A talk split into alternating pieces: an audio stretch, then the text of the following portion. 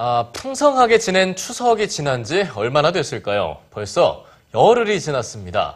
어, 그렇게 풍성했던 만큼 맛있게 먹었던 명절 음식들이 남아서 아직도 냉장고에 넣어두신 분들 많으시죠? 네, 이 음식들 어떻게 처리해야 될까 고민이시라면 오늘 소개해드릴 색다른 레시피가 도움이 될 것 같습니다.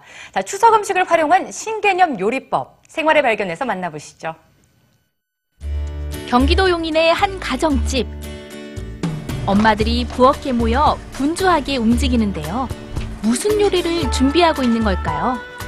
명절 때 항상 먹는 음식 똑같잖아요. 근데 음식의 양들이 항상 많다 보니까 남아요. 그래서 그것들을 다시 재활용해서 먹어봤으면 좋겠는데 아이들한테도 좋고 그다음에 좀 특, 특이하게 특별한 느낌이 들 수 있는 음식들을 한번 몇 가지 음, 준비해봤어요.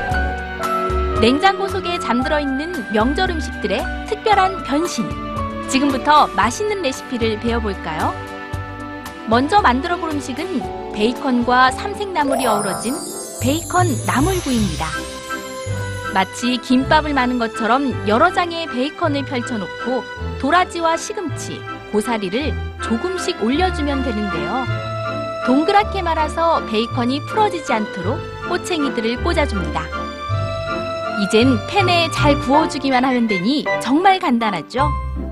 어느 정도 익으면 꼬치를 빼주셔서 굴려가면서 전체적으로 파삭하게 구워주시면 더 좋을 것 같습니다. 한 입에 쏙 넣을 수 있는 크기로 썰어내니 삼색나물이 맛깔스럽게 모습을 드러냅니다.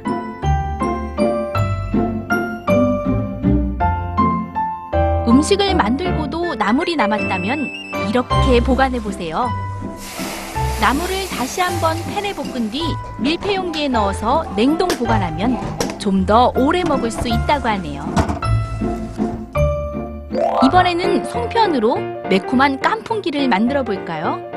어, 표고버섯들이 아마 명절 준비하면서 남아 있을 거예요. 그래서 이렇게 같이 튀겨내면 굉장히 식감이 좋기 때문에 표고버섯 음, 같이 튀겨가지고 계란 흰자에 송편과 표고를 골고루 묻힌 뒤 전분을 입혀 노릇하게 튀겨냅니다.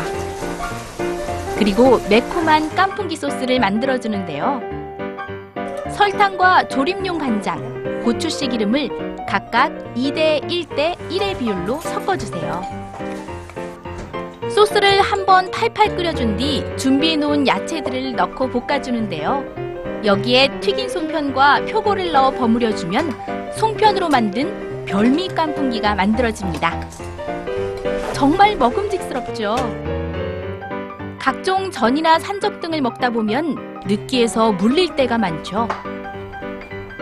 네, 이제 남은 전들을 이용해서 샐러드를 만들어 보겠습니다.